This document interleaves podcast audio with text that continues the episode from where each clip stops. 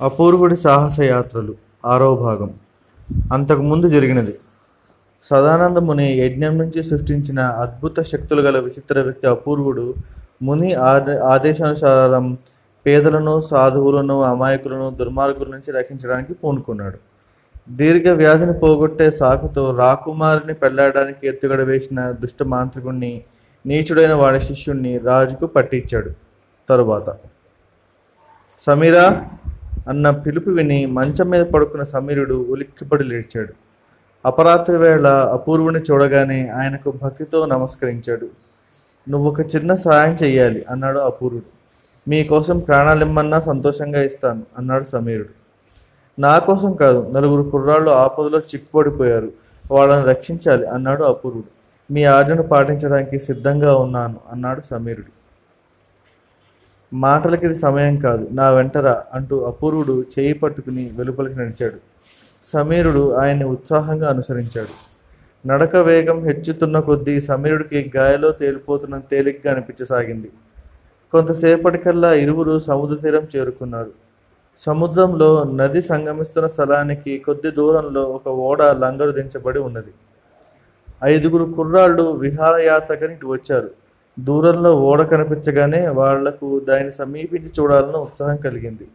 దాన్ని ఆసరా తీసుకుని ఓడ యజమాని వాళ్ళను మంచి మాటలతో లోపలికి తీసుకున్నాడు. ఓడలోని గదులను వాటిలోని వింత వస్తువులను చూపాడు. ఓడ నడిచే విధానాన్ని లంగరు దించే పద్ధతుల్ని విడమచి చెప్పాడు.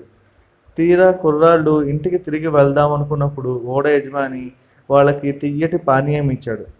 దానిని తాగగానే వాళ్ళు సుఖ కోల్పోయి నిద్రమత్తులో పడిపోయారు. ఇక కొంతసేపట్లో ఓడ బయలుదేరుతుంది. ఆ కుర్రవాళ్ళను దూర ద్వీపాలకు తీసుకుపోయి బానిసలుగా విక్రయించాలని ఓడ యజమాని ప- పథకం వేశాడు అని వివరించాడు అపూర్వుడు ఇవన్నీ మీకెలా తెలిసాయి? అని అడిగాడు సమీరుడు. ఆ కుర్రాళ్ళు చిన్న పడవలో ఓడని సమీపించడం చూశాను. ఓడ యజమాని ఉద్దేశాన్ని శంకించి రహస్యంగా వాళ్ళని వెంబడించి వెళ్ళాను. చాట నుంచి వాళ్ళ మాటలను విన్నాను. అన్నాడు అపూర్వుడు మీరు ఆ ఓడలోకి ఎలా వెళ్ళారు? అని అడిగాడు సమీరుడు. ఇప్పుడు మనం ఎలా వెళుతున్నామో అలాగే వెళ్ళాను. అక్కడ నేను చాట్ నుంచి ఏం చేయాలో నీకు సూచిస్తాను. నువ్వు ఆ కుర్రాలను బయటపడే మార్గం చూపాలి. అన్నాడు అపూర్వుడు మీరేమో చాటుగా ఉంటారు. మరి నేను నావికుల కంటపడకుండా కుర్రాళ్ళకి ఎలా దారి చూపగలను? వాళ్ళకు పట్టుబడిపోతాను కదా అన్నాడు సమీరుడు అనుమానంగా. నీకు అనుమానం వద్దు. నువ్వు పట్టుబడిన కుర్రాళ్ళలో ఒకటిగా ఒకటిగా కలిసిపో. కుర్రాళ్ళ సంఖ్య విషయంలో నావికులకు అనుమానం కలగవచ్చు. అయినా అది ఒక తమాషాగానే ఉంటుంది. సరే నువ్విప్పుడు సముద్రయానానికి సిద్ధమే కదా అని అడిగాడు అపూర్వుడు. సిద్ధమే అన్నాడు సమీరుడు. అపూర్వుడు సముద్రం కేసి చూస్తూ ఈల వేశాడు. మరుక్షణమే ఉవ్వెత్తున లేస్తున్న అలలపై నీళ్ళను పైకి చిమ్ముతూ నాలుగు గుండు మీనులు లేచిపడి ఒడ్డుకు ఊరుకుంటూ వచ్చాయి. ఇక్కడ నోట్ ఏంటంటే పిక్టోరియల్ రిప్రజెంటేషన్ బట్టి గుండు మీనులు అంటే డాల్ఫిన్ అని చెప్పి అర్థం చేసుకోవాలి. కంటిన్యూ చేద్దాం. అపూర్వుడు సమీరుడికి చేయి అందించాడు.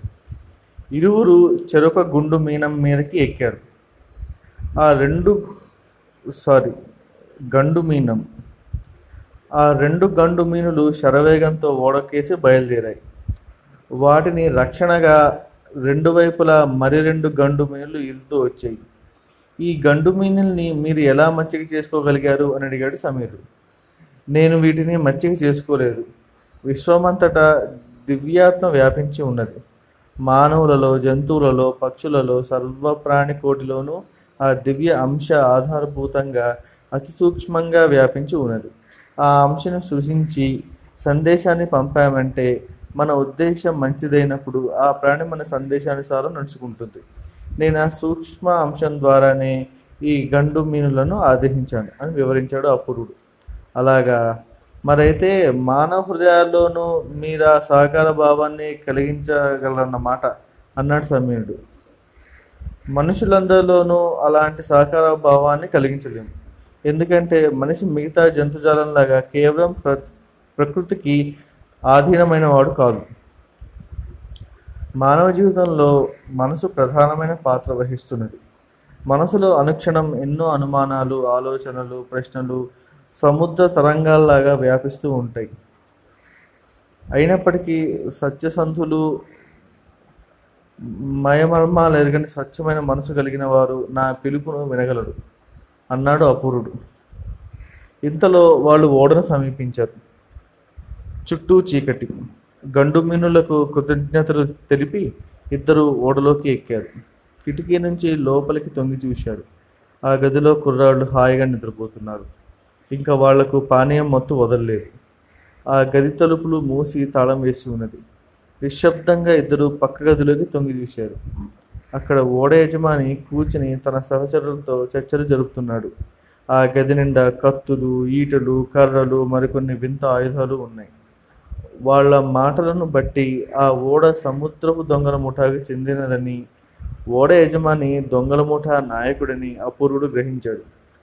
ఆ పిల్లల తల్లిదండ్రులు వాళ్ళని వెతుక్కుంటూ వచ్చేలోగా మనం ఇక్కడి నుంచి వెళ్ళిపోవాలి అన్నాడు ముఠా నాయకుడు వాళ్ళు వస్తే మాత్రం ఏం చేయగలరు? మన అనుమతి లేకుండా ఓడని సమీపించలేరు కదా అన్నాడు ఉపనాయకుడు. మనల్ని గురించి ఎవరికీ అనుమానం రాకూడదు. అందుకు మనం ఏమాత్రం అవకాశం ఇవ్వకూడదు అన్నాడు నాయకుడు కోపంగా. వాళ్ళిద్దరూ ఆ గది నుంచి బయటికి వచ్చారు. అపూర్వుడు సమీరుడు వాళ్ళ కంట కనబడకుండా చీకటిలో దాక్కున్నారు. నాయకుడు ఆజ్ఞాపించగానే అనుచరులు లంగరెత్తారు. ఓడ కదిలింది. నాయకుడు వెళ్ళి పిల్లలున్న గది తలుపులు తెరిచాడు.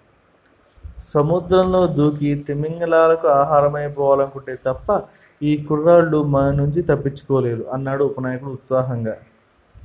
ఇద్దరు తలుపు దగ్గర నుంచి మరొక వైపు కదిలారు. "ఆ, ఇదే మంచి సమయం. మంచి సమయం. నువ్వు వెళ్ళి కుర్రాళ్ళ మధ్య పడుకో అన్నాడు అపూర్వుడు సమీరుడి చెవిలో.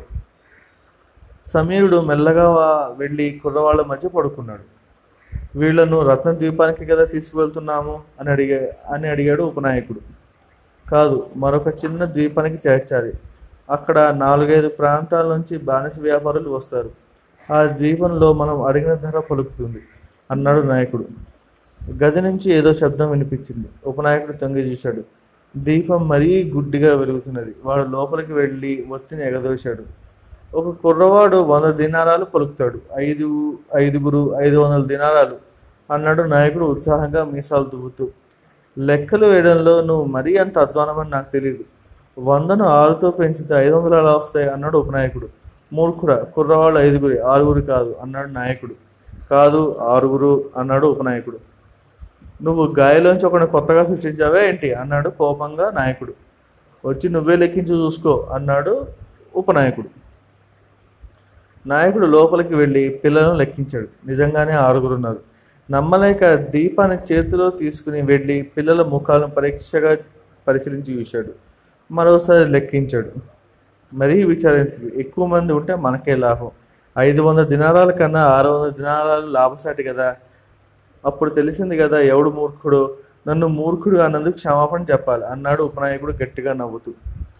నన్ను మూర్ఖుడు అనడానికి నీకెన్ని గుండెలు? అంటూ నాయకుడు నడుముకు వేలాడుతున్న కత్తి దూశాడు. నేను అనలేదు. నువ్వన్న మాటను నీకే అప్పగిస్తున్నాను అన్నాడు ఉపనాయకుడు. ఒక్కసారి కాదు వంద సార్లు అంటాను. నువ్వు మూర్ఖుడివి మూర్ఖుడివి అరిచాడు నాయకుడు. వాళ్ళ అరుపులు విని ఓడలోని అనుచరులందరూ బిలబిలమంటూ అక్కడికి చేరారు.